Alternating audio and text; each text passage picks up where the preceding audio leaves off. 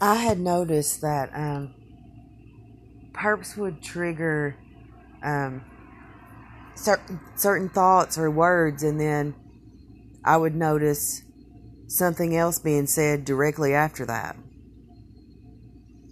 And I wasn't sure what it was, and I thought that it was just part of the torment, but I just learned that it's it's suggestive words.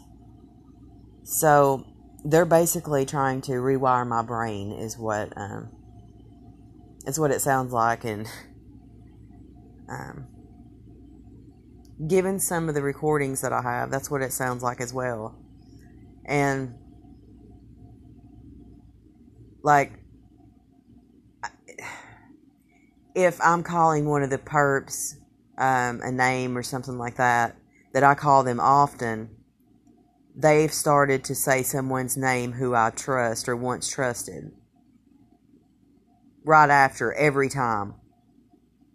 If that makes sense. And I've been noticing it, but I've been trying to ignore it, but I guess you can't, you know. Um, and they've been doing this for, for quite some time, so